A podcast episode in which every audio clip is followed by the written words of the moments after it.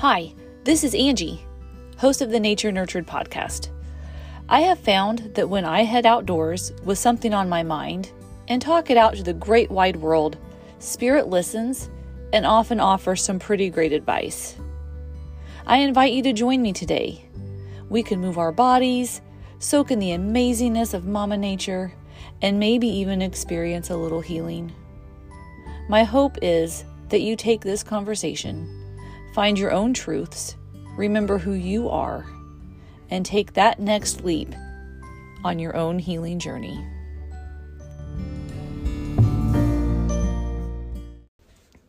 Hello, everyone. This is Angie, host of the Nature Nurtured podcast. Thank you for joining me today for this conversation, another conversation about ancestral trauma. This time it will be the story of my paternal grandmother. Her name was Delphia, Delphia Mary. And yeah, I just use her life story as yet another lens to show how ancestral trauma is a thing and how it can show up in our lives.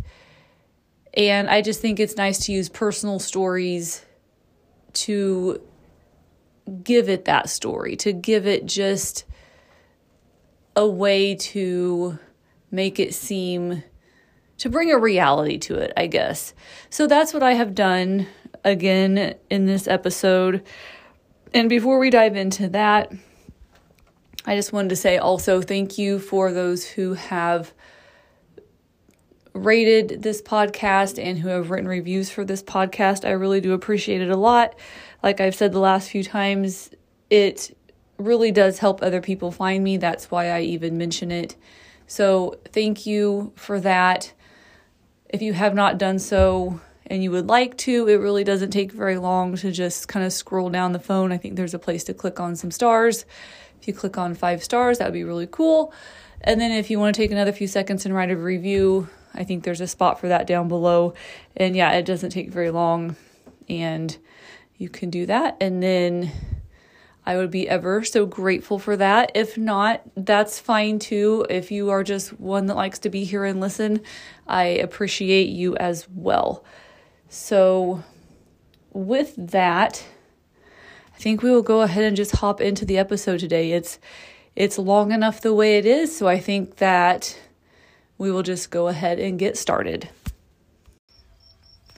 I am going to spend this episode talking again about ancestral trauma and healing ancestral trauma. And I first talked about this when I had the episode about my mom's dad. And I kind of went over what ancestral trauma is then just to brief briefly recap if you did not listen to that to that episode.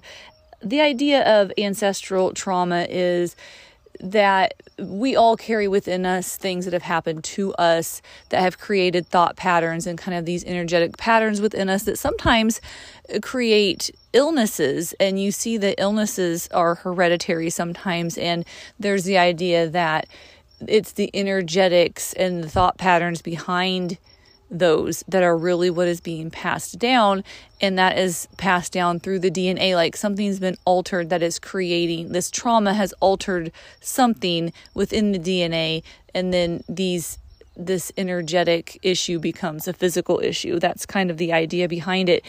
And there's been studies done with Holocaust survivors um, descendants and how that is showing up for them. And it, it's very prevalent anxiety and depression and it is not like these descendants have sat and listened to their the story of their ancestors who survived such horrible horrible things.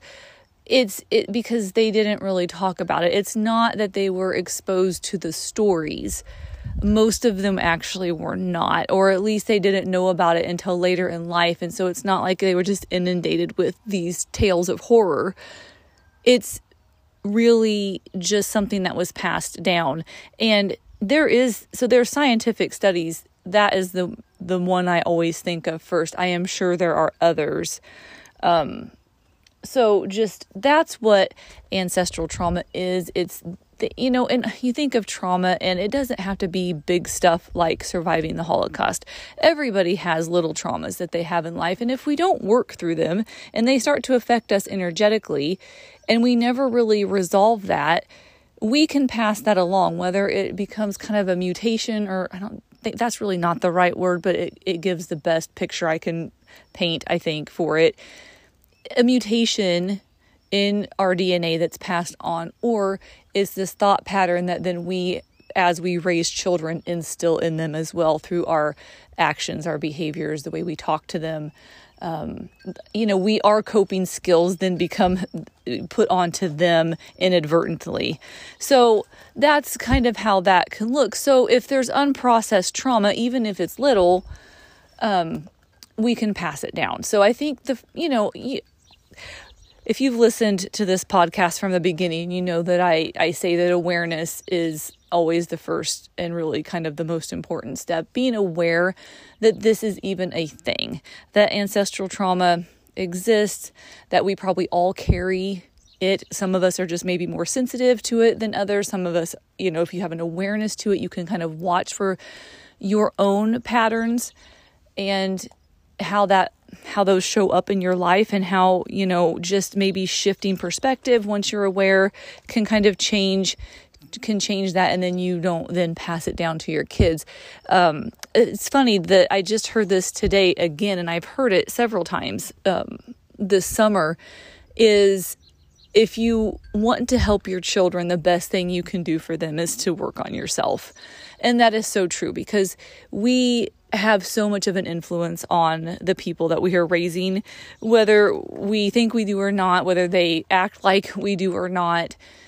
Uh, we really do. And so, this work that we do on ourselves, it is so important and it really does pay off. It's a lot. It's a lot, but it's it is one of the best things that we can do for our kids because the healthier we are, the healthier we can interact with them and then they are not going to then have these little traumas passed on to them, little traumas or big traumas.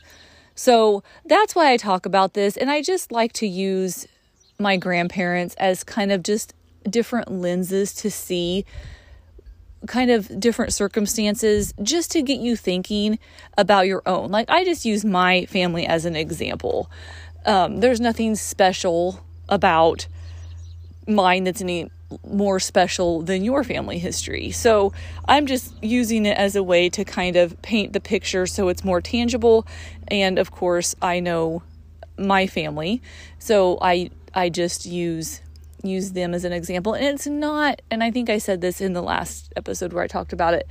It's not about look at these horrible things that have happened. You know, my poor family. Like it's it's not that lens at all because you know, honestly, they all, all four of my grandparents, very resilient, strong people. And a lot of people would have never known their stories, like that they had these things happen. And some of that is because everybody has stuff, especially in those, you know, the, the generations of of my grandparents. I mean, these these kids were born into the 20s, which were great times and then experienced a lot of their later childhood, early teenage years, well, teenage years into adulthood in in the 30s, which was the depression here. And you know, then their young adulthood was World War II. So it was not an easy go. Um, it was coming in and being on planet Earth during those decades was not for the faint of heart. They they came and they did some really hard things and they they rose above it and they were survivors. I mean, they really they really were. And so it, this is not a story of pity it is just an example of the things that the different things that we carry like when i talked about my mom's dad and how he was the grandchild of immigrants in that you know how they he was a um, english as his second language kid and all of the things that came with um, kind of trying to distance themselves from keep their culture but also distance themselves in a way in public because it was during a time where it wasn't really so cool to have German heritage. And so the things that kind of came with that and that's what I talked about when I talked about him and just how that could affect and and have some patterns that would be passed on if not addressed.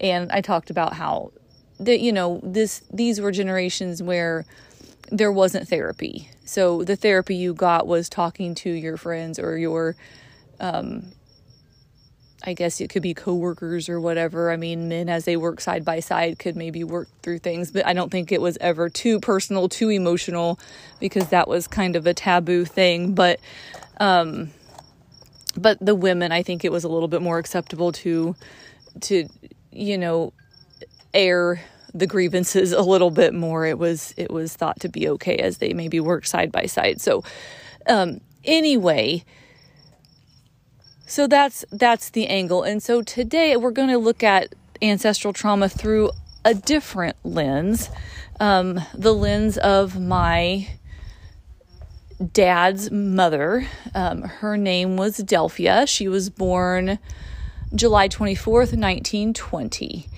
And her story is a story of being orphaned at age 13.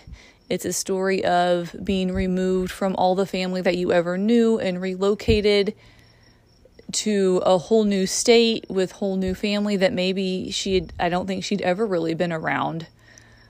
And during a time in this country when everyone was poor, nobody had really enough to eat, and her feeling like she was one more mouth to feed and kind of a problem. So that is the the greater lens, I guess, and I will get into detail more. But I mean, as you can imagine, that would affect somebody losing your parents at such a tender age, that very early teenage time for a young woman. Um, they really, you know, to have a mother in their life and and be with them and show them, uh, you know, how to take care of their menstrual periods.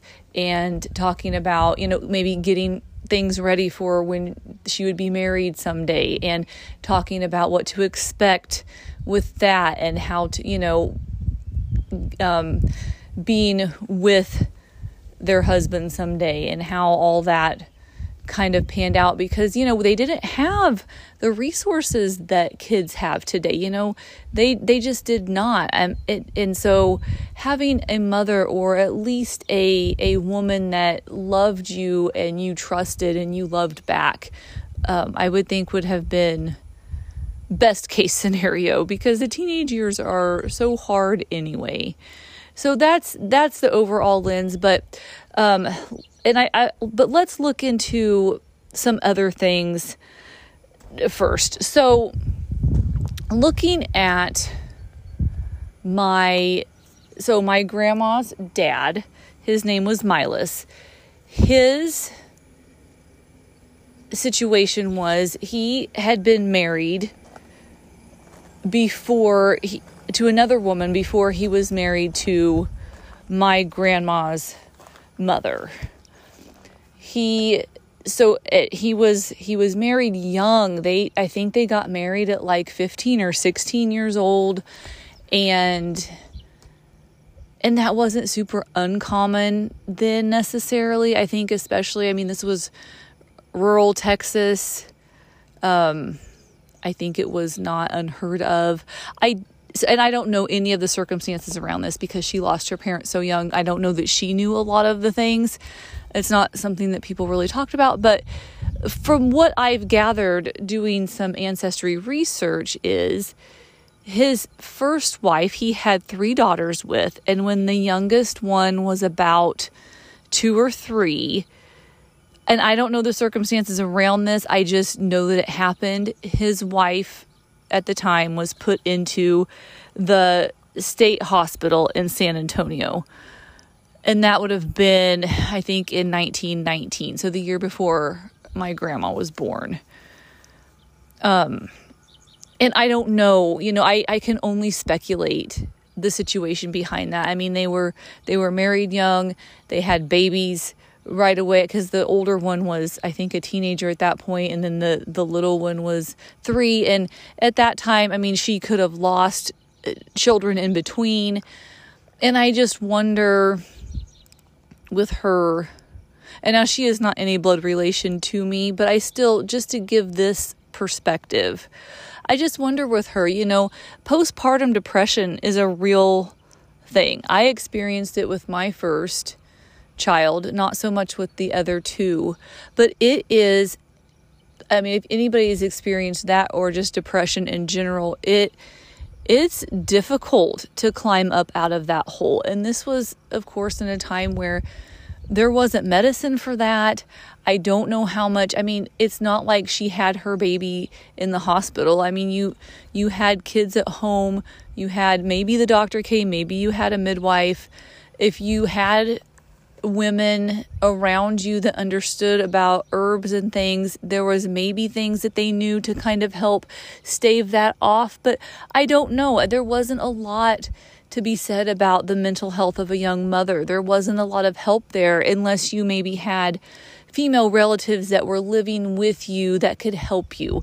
I think that just that emotional support helped a lot of women through those things like postpartum depression back in those days before it even had a name. I mean, I think women had a name for it, whatever it was. I, I know that they, they knew about it, they sensed it, they'd seen it, they'd experienced it they probably had ideas on on how to treat it and i think one of the things was just a lot of support and helping with the baby and making sure that the mom was able to take care of herself. But not everybody had that live in support. Um, even though it was common to have sometimes the the older generation the the parent or the grandparent live with you and then there was this grandmotherly figure that loved to help and and was very still capable to do so or having a mother that lived down the road or maybe having older sisters that were able to pop in. Everybody kind of lived close that was related to you and you had female help at your disposal most of the time. I don't know in this situation that she did. Um, i know that it was a situation where brothers married sisters, but I don't know that they lived close and I don't know her relationship with her sister and I don't know anything about her family because I didn't look into her line because she's not a you know, I am not a descendant of hers. So I I can only speculate that she she maybe was having trouble and because who I don't think that any man during that time frame in the 19 teens would have thought I'm going to go ahead and commit my wife to this basically a mental hospital. I mean it was the the state hospital, but it was for that. Um and raise three kids by myself. I mean that does not sound like a fun activity especially i mean he was farming that was his occupation he farmed and and who has time for that who has time to watch three little kids and I, I just don't think that was the it happened. It absolutely happened.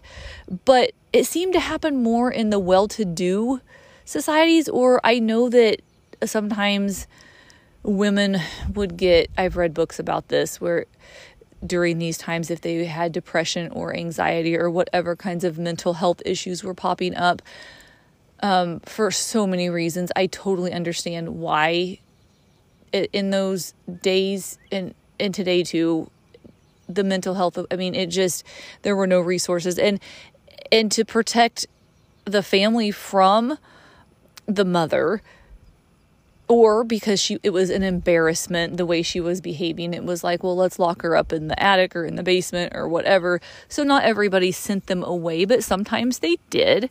Um, but it was it definitely wasn't i don't know what to do with this and she's going to harm herself or somebody else and so she needs to be removed. Um, and it's so sad because i just i know oh, so many things that just i mean i could have a whole episode on the things in history that women endured that they had to shove down and their moms taught them from the time they were young as they were going through it that this is just the way it is.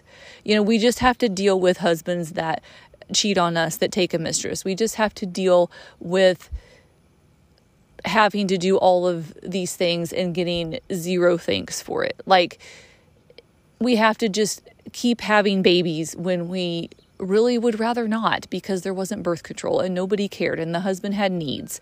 Um, you know, being used like that, being treated like it, our feelings didn't matter. And not to say that all husbands treated their wives poorly, just a general overall consensus was that there wasn't much say to be had. So I can see where mental illness was a thing and whether it was treated with alcohol or um, there were other, I mean, I think like they would use things like even cocaine or whatever um, back in the day. I mean, just whatever the, the whatever would make them be quiet and functional even if they got super addicted to these the opioids or whatever they were receiving and this is later on in history of course but anyway i understand i understand how these things how these mental health issues popped up and they were definitely not taken care of so i don't like i said i don't know the story of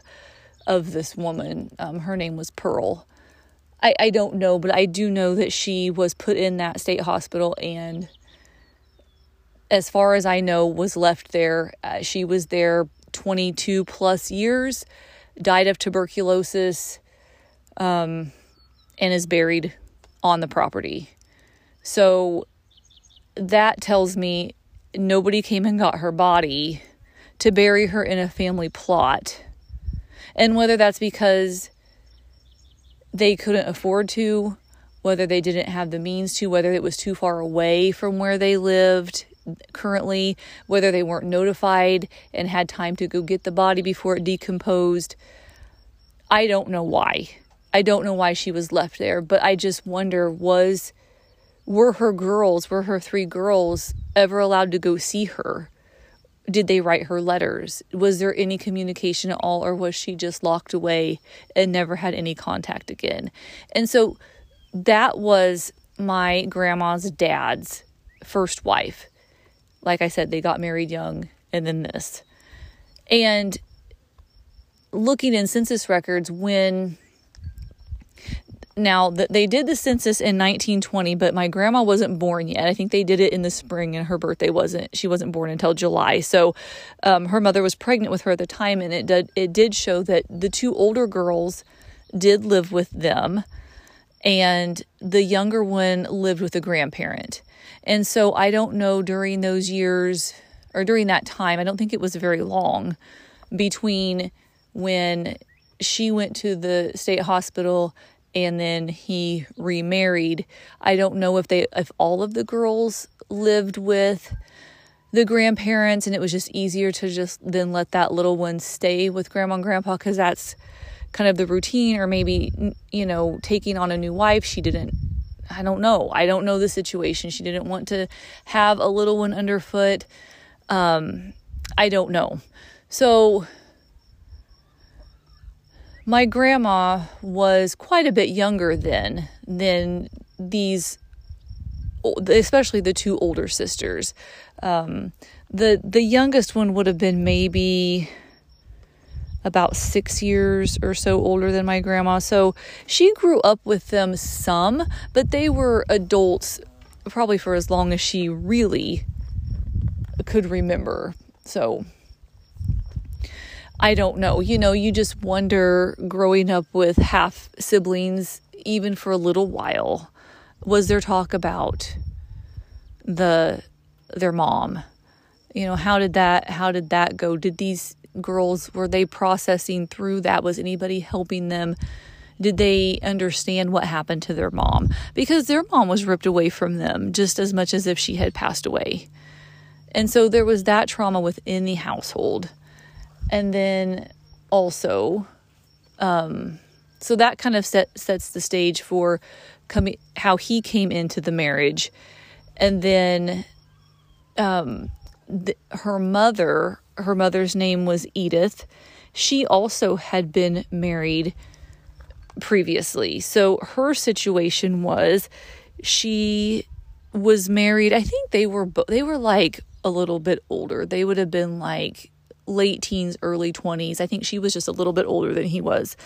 And they had a son um and the son was about I want to say 5 months old maybe when her first husband died. And I do not know the circumstances of his death either. I've looked a little bit into him and she did so she had this half brother and she did I know stay connected to him some. And I know um, his daughter. And so I do have a little bit of insight. I would what I was not able to find online she was able to fill in a little bit of the gaps for me. Um, so he worked in a sawmill from the time he was oh gosh i think like 9 or 10 it showed him not because on a census you can see if they are attending school or if they are at work. And from a, i think the time he was like 9 years old he worked at the sawmill and that's where his dad worked as well. His dad died um, on christmas eve one year and i don't know if it was a sawmill accident if it was another accident if he was sick i i don't know. Um, but then this, so my grandma's mother's first husband, he died when their son was about five months old, and I he, I know that he's buried just in a pasture. I mean, didn't put him in the cemetery. It wasn't really a family plot. I don't know. He, that's that's what this relative I know told me that he just was buried in the cow pasture. So, and they were so young and having that baby, and I don't know there was about five years from the time that happened until she got married to my grandma's dad and they had her. Um, but during those five years of being a widow, raising a, a little a little boy, um, I don't know where she lived. I don't know if she went back and lived with her parents, or if she lived with his parents, or if she was just by herself wherever they lived. I don't know the situation. I wasn't able to to really find out anything on that, but I know that that had to have definitely been traumatic to to lose a husband, especially if it was an accident. But illness is hard too. So I mean, because they were young, they were in just their early twenties when that happened. So, raising this little boy and bringing that situation, which I don't, again, I don't know the situation of the first marriage, but if it was, you know, if they were so super in love and then to, to lose the love of your life and then, I don't know when when she remarried was it because it she needed to get married? Was it because she fell in love with my grandma's dad? Uh, and the same for him like was he needing help you know raising these girls that were getting older and needed a mother? Um, were his parents not able to take care of everybody else anymore? And so it was it a marriage of love? Was it a marriage of necessity? I don't know. Um, i mean they were in the same community for sure. Um, I don't know the story behind that. And so I can only use my imagination. But they each brought to this new marriage some trauma for sure. And then they they had my grandma and she was the only one that they, she was the only child that they had between the two of them. So she had the half brother and the half sisters and I remember her talking about them when I would visit with her, as I, I spent a lot of time um, with my grandma as a kid. She lived very close to us. So I remember her telling me their names, and I remember writing down on a piece of paper as I got older. I was curious and writing down their names, and she knew the year they were born. Like she knew the information about them. Um, and I don't know at that time if any of them were still living. But I, I know that my grandpa and her would go out and I think some of them had moved to the west coast. I, I think, and then somewhere in the south. And I know that they did spend time visiting with her with her half siblings and that family was so so so very important to her um you know she didn't have any full siblings so these half siblings were her sibling they were her family and um she did she did keep in contact with them her whole life even though there was some age difference. She was definitely the youngest by by several years. Um so anyway that's what was that was kind of the situation that she grew up in. Um and then when she was about 13 she was 13 it was in 1933 um, it was in early december her dad passed away December 2nd, and then her mother passed away December 6th. And from what I can gather, um, the family that kind of knows the history of of that, and they still live in the area where my grandma lived when she lived in Texas.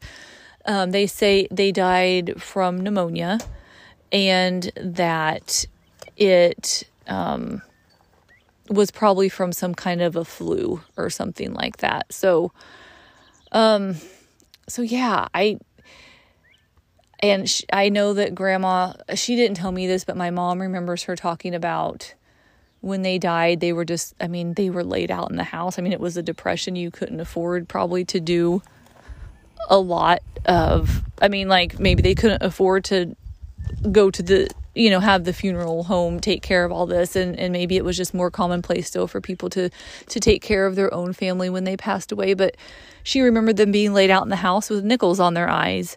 And just to to be around death like that um, seems very traumatic to me today. I think it was more commonplace then. I think that we we definitely are more skittish about death today than people were back then. And I could talk a whole episode on that as well. Just this idea that um, when someone passed in your family, the how the women usually would be the ones to wash and dress and lay the body out, and the men were the ones who helped make the the coffin for the body and helped, um, you know, get the the the the hole dug.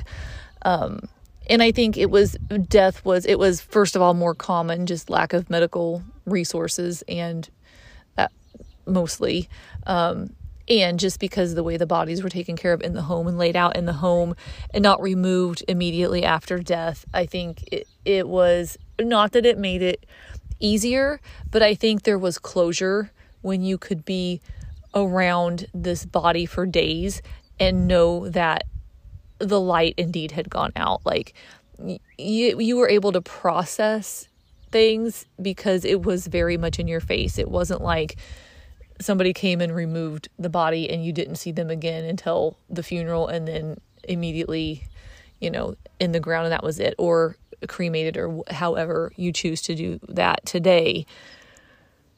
So, I mean, she had some time to process that but also of course that had to have been traumatic seeing her parents that way and it's like what's going to happen to me? And i just i put myself in her shoes the best i can and i just wonder you know how the processing of that is when when you when you lose both and and I don't know if she was ever sick with the same thing and she survived I never heard that that was the case. Um so was she in the I don't know like I don't know the circumstances to know if she was home when it when they passed, if if she had been staying somewhere else, if she was also sick. But I just I can imagine as a as a teenager you're like what's going to happen to me? And uh, hoping, I mean, I don't know I, I am not I did not ever she didn't like to talk about it even as she got older. I mean, I I think there was she would say she just didn't remember. I remember asking her like, "What what did you, you know, what did you do when you were a kid?" "Oh, I really don't remember." I mean, she didn't really want to talk about it. I, I think it was just a way to protect. I think it I think it always was very raw in her, but um she was I think close to the grandma that lived near them. It was her it was her dad's mom and dad, those grandparents, they I think they live close by. I I, I believe that she told my mom stories about how that grandma would take her fishing. They would they would go get fish for supper. And I'm pretty sure that she also chewed tobacco. Not my grandma, but her her grandma. Um, so I mean I think life was never I mean, I think they went fishing not because it was fun, but because they needed something to eat. I mean, it was a depression and you used your resources as you could. So, I mean, life life wasn't easy from the get-go. You had parents bringing trauma into a marriage and then here you are growing up with this situation and then you lose your parents at 13.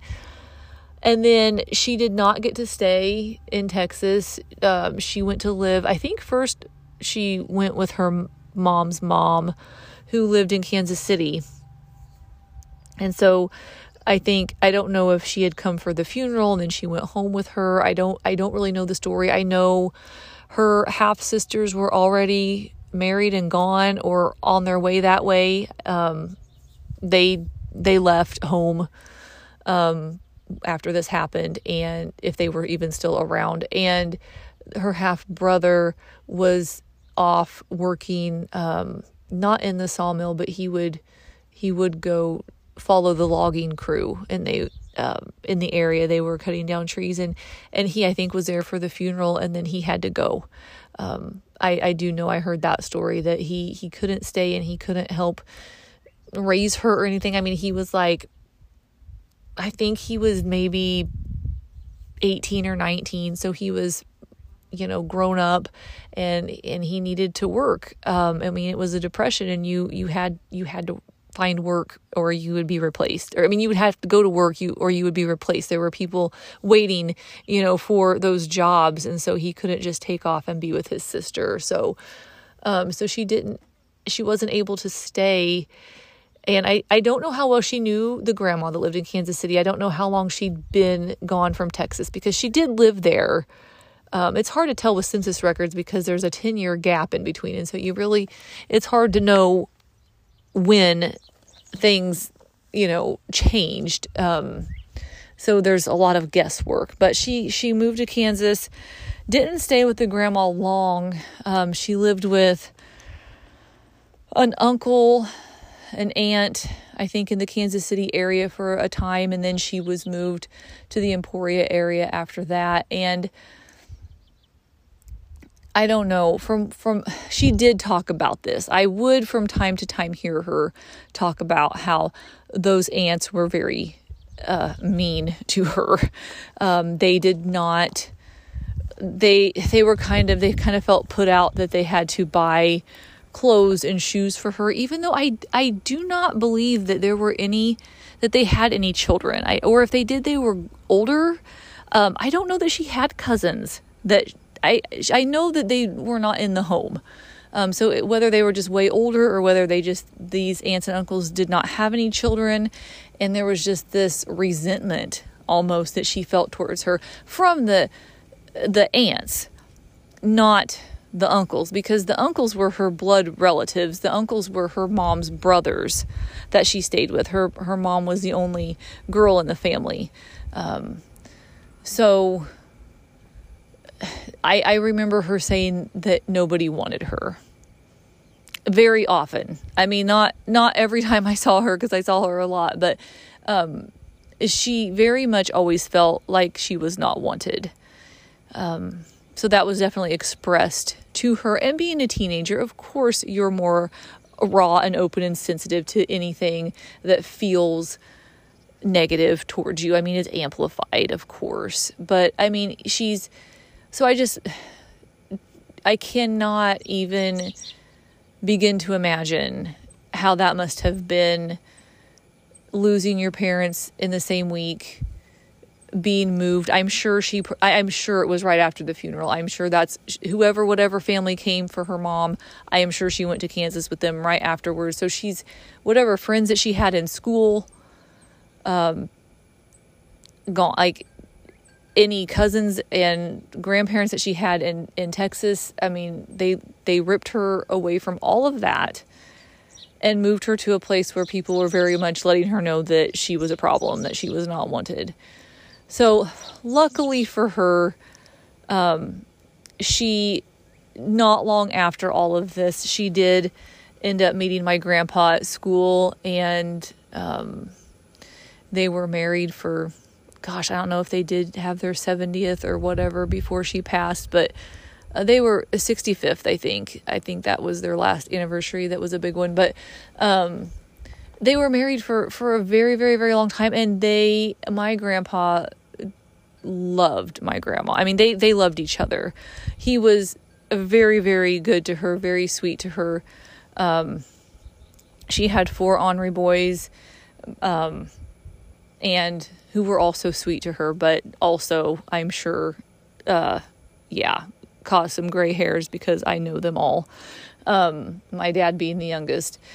Um, but it was, you know, it was it was not it was not an easy time for her and it and I know she carried it with her whole life. I know she always kind of felt like nobody wants me. And and I just wonder is it this did she carry with her this like I'm not lovable, I'm not worthy, I'm not enough. I want to keep myself small. I want to people please. I don't want to be put anybody out.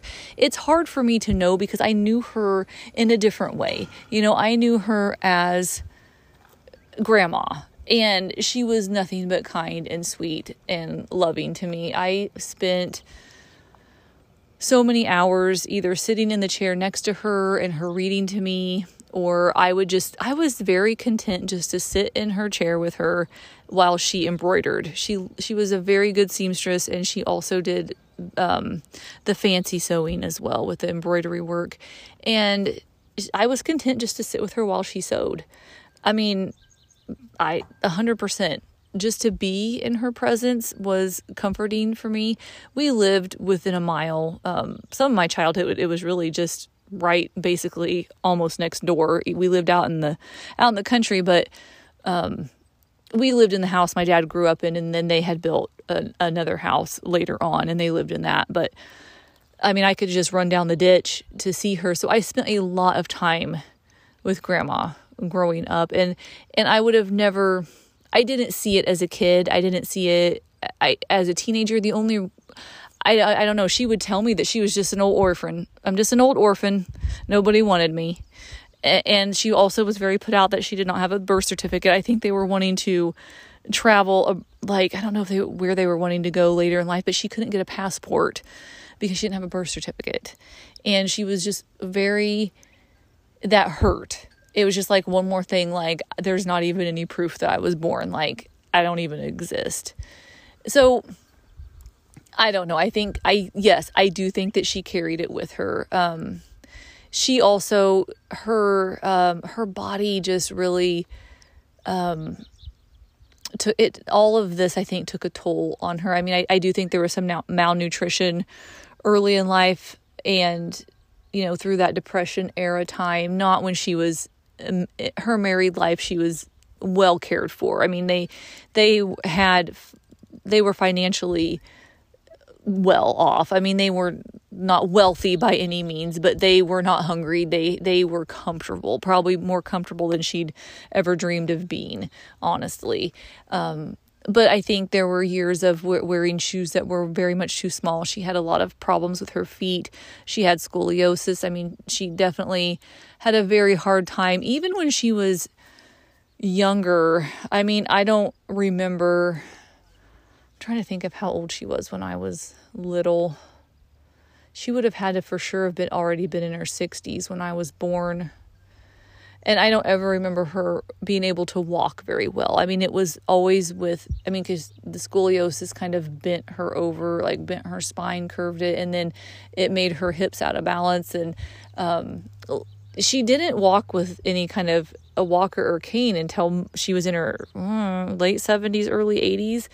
So she just would kind of hang on from chair to chair in the living room prior to that. But it, you know, I don't know with how things were if it was a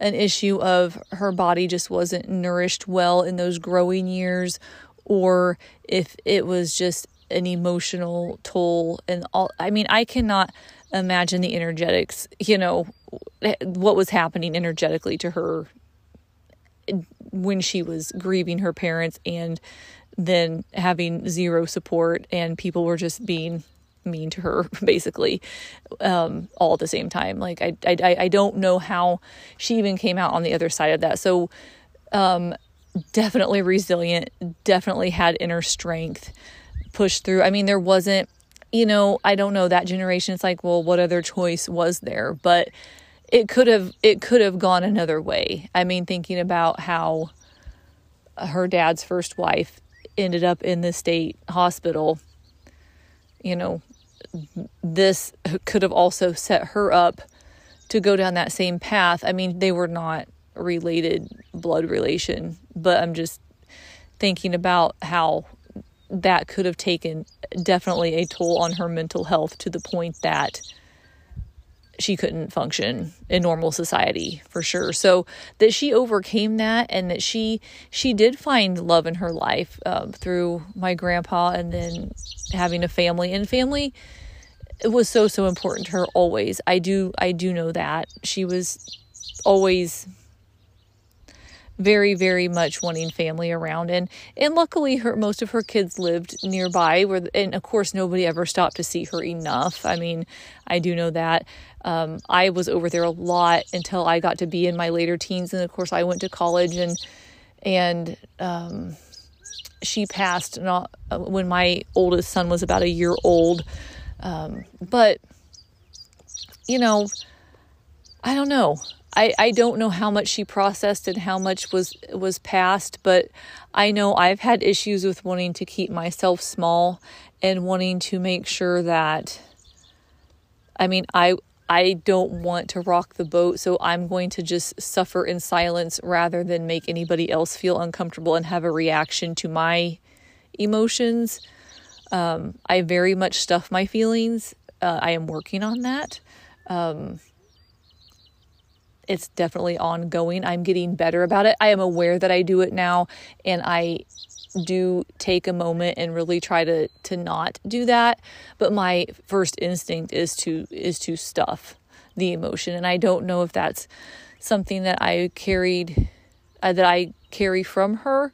Um, that can come from anywhere. I mean, these things I really just bring them to awareness because they it they are patterns that are passed on, but they're definitely not like me not wanting to make other people uncomfortable with my emotions, so I I stuff them down, or me not wanting to have other people feel bad or be uncomfortable, so I will just be uncomfortable instead. Those are not rare uh, patterns that people carry. I mean, those are things that a lot of people carry.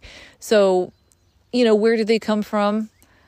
Do they come from our ancestors? Do they come from events in our own lives? I don't, you know, we don't really know. Um, the important thing is is to watch for those things and be aware. But I think sometimes, you know, when when we can work through those, and we know that maybe we it came down through the DNA, and maybe that was something, you know, I think about, you know, if when I work on these things and when I have little successes, I just kind of imagine like grandma giving me a high five because it's like, you know what, we're, we are all in this together and and my successes I think also are hers because I think she's proud of me when I can work through those things. And I think it it maybe helps everything energetically around you know it if she couldn't do it in her time then i'm doing it in mine. Then there's this whole thing about time and i'm not going to get into that in this in this episode. But if time is not linear as we see it as humans and if it's really everything's kind of happening all at the same time i mean if if i'm doing some things that are healing and clearing the board for me is it then also helping her on an energetic level in that time I know mind blowing stuff here, but and I know that's that's far out there, but something to think about. I mean, we don't know. We don't know if that's true and we don't know that it's untrue. So just just something to to chew on for a little bit and so that's that's why I tell this. That's why I tell stories of my grandparents to bring to life these issues and then you can get curious about your own line and find out your stories and you know i didn't have to in this episode i'm not going any farther back than my great grandparents um, i do know just if anybody's cares to know. I mean, and I've looked through it. I mean, I do know that the lineage is English and Scottish. I mean, I, I do know that they, and I do know that they had, from the lines that I could trace, had have been in the United States since the 1600s, 1700s, so the colonial times. I know that they mostly lived in the South. I know that um, during the Civil War, they were not necessarily on the side that I would be on today. Um, I know that they were wealthy and well to do until after the Civil War. Um, so, yeah, I mean, I, but in this, I think with her story, it isn't so important to look that far back. And sometimes, sometimes it is. Sometimes going farther back really does help you understand what really has been passed down for a really long time. But in her situation, I didn't have to go back very far. I mean, looking at the story of her parents and her own life, there was enough there for me to dig into that it, it was just it was enough so so yeah um oh and another thing i just thought of um about her mother she was i think I, I mentioned this she was the only girl in the family i think she was the second oldest so she had an older brother and then she had younger brothers and um one of her younger brothers, he would have been the second to youngest. I think there was another one born after him. So he passed away of um, well, his death certificate says malarial poisoning. So I guess he had malaria. But the odd thing is, is he passed away on December 1st. And I know they lived in Texas, but I just think that's an odd time of year for malaria, unless he'd been sick like all through the summer and then just got weaker and weaker and didn't pass away till December. I don't know the story on that. Um, I know he's buried in a family plot, but I but that was another loss in in my grandma's mother's life. Um, you she would have been, I think, a teenager when he passed, and he was I think eight or nine and so, and her mother, and I got this information from, I think it's the 1910 census, maybe even the 1900 census. It, it's those two, I believe they both have it. They will say how many children the the mother had and then how many are surviving at the time that the census was taken very interesting numbers to look at very sad numbers to look at um, generally on average i would say you have about half um, surviving. But her mother had had 11 children and five were surviving. So um, that's a lot of loss. And I don't know how aware her mom was of the loss of the babies. I mean, she was the second to oldest, so I don't know if she had lost some between the oldest brother and her, or if the majority of the losses happened after her and she remembers them. I don't know, but and then losing the brother to malaria later. I mean, when she obviously was like, I don't know how did her mother lean on her for support? Did she kind of help her mom through the losses? Was that put on her? Was were there a lot of responsibilities put on her if her mom was dealing with grief issues?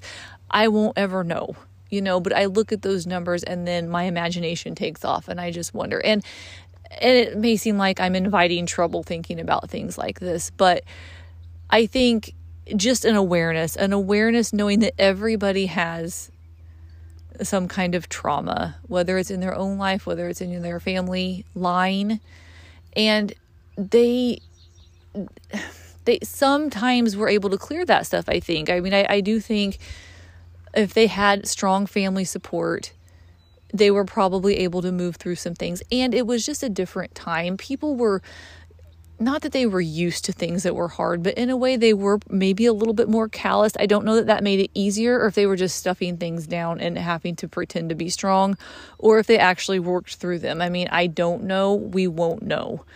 Um, but yeah, they didn't have the services that we have available today. I mean, and not everybody even has them available today. Um, they're it's not necessarily cheap to have therapy, and unless you can find something that you know insurance covers or um, you can get assistance in some way on how to pay for that. I mean, it's yeah, but I mean it it exists, it's available, but it's it's sometimes expensive if insurance doesn't cover it or you don't have a way to kind of get help with that. So um I don't know, this was kind of a long ramble to say that I do encourage you to look. Look in look in your family tree and see if there's anything any any stories that maybe you didn't know about. Um, especially if you're a woman looking into the the story of the women in your tree. I mean, and I think there's so many of us that have similar stories to one another. Our our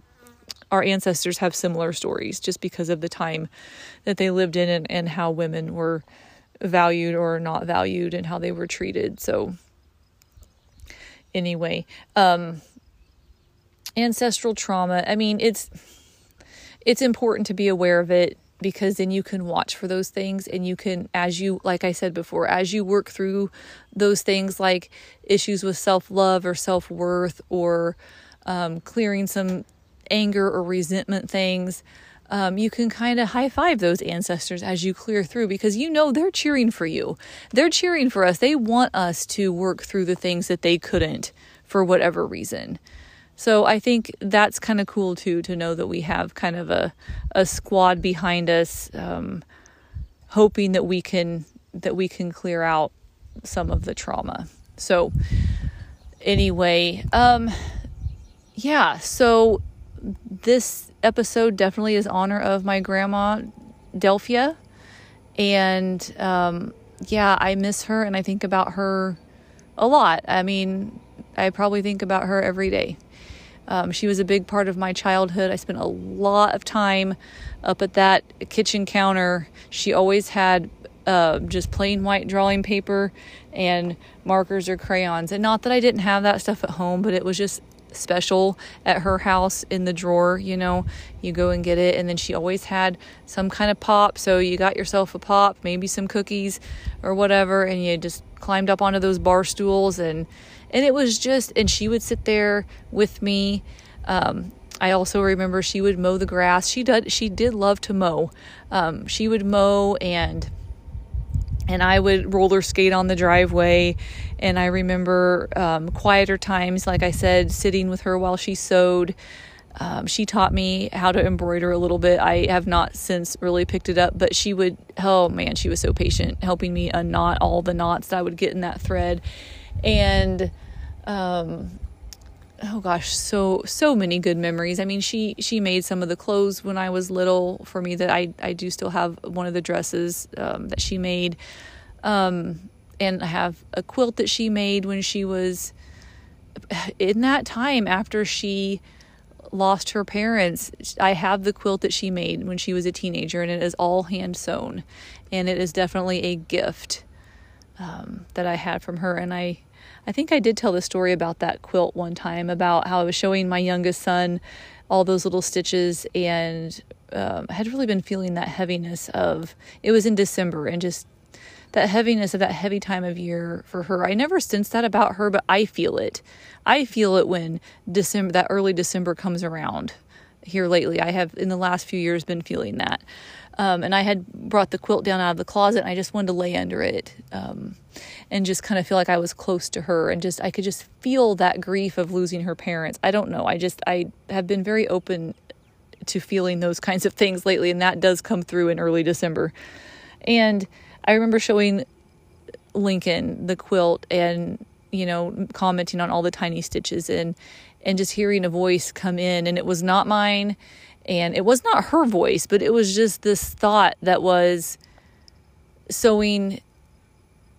How did she say it? Sewing kept me present or something like that. I, I, I wrote it down. I'd have to go back and look, but I just now thought about it.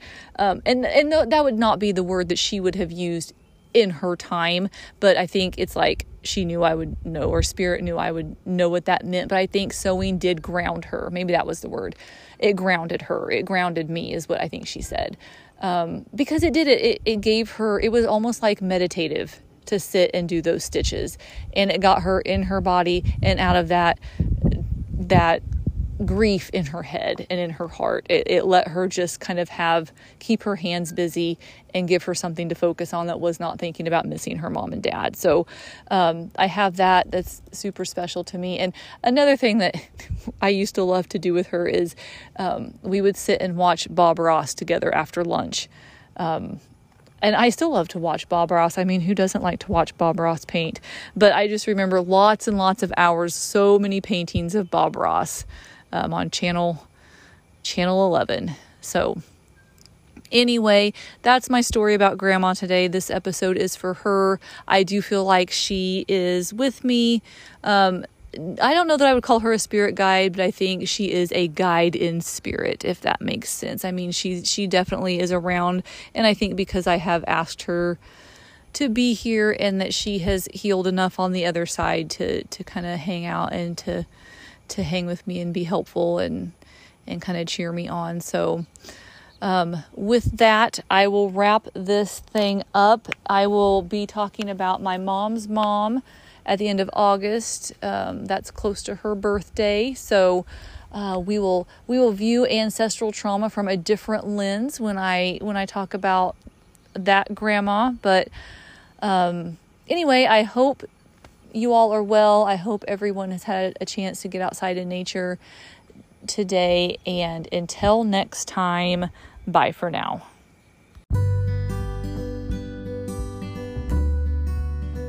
Thank you for listening today.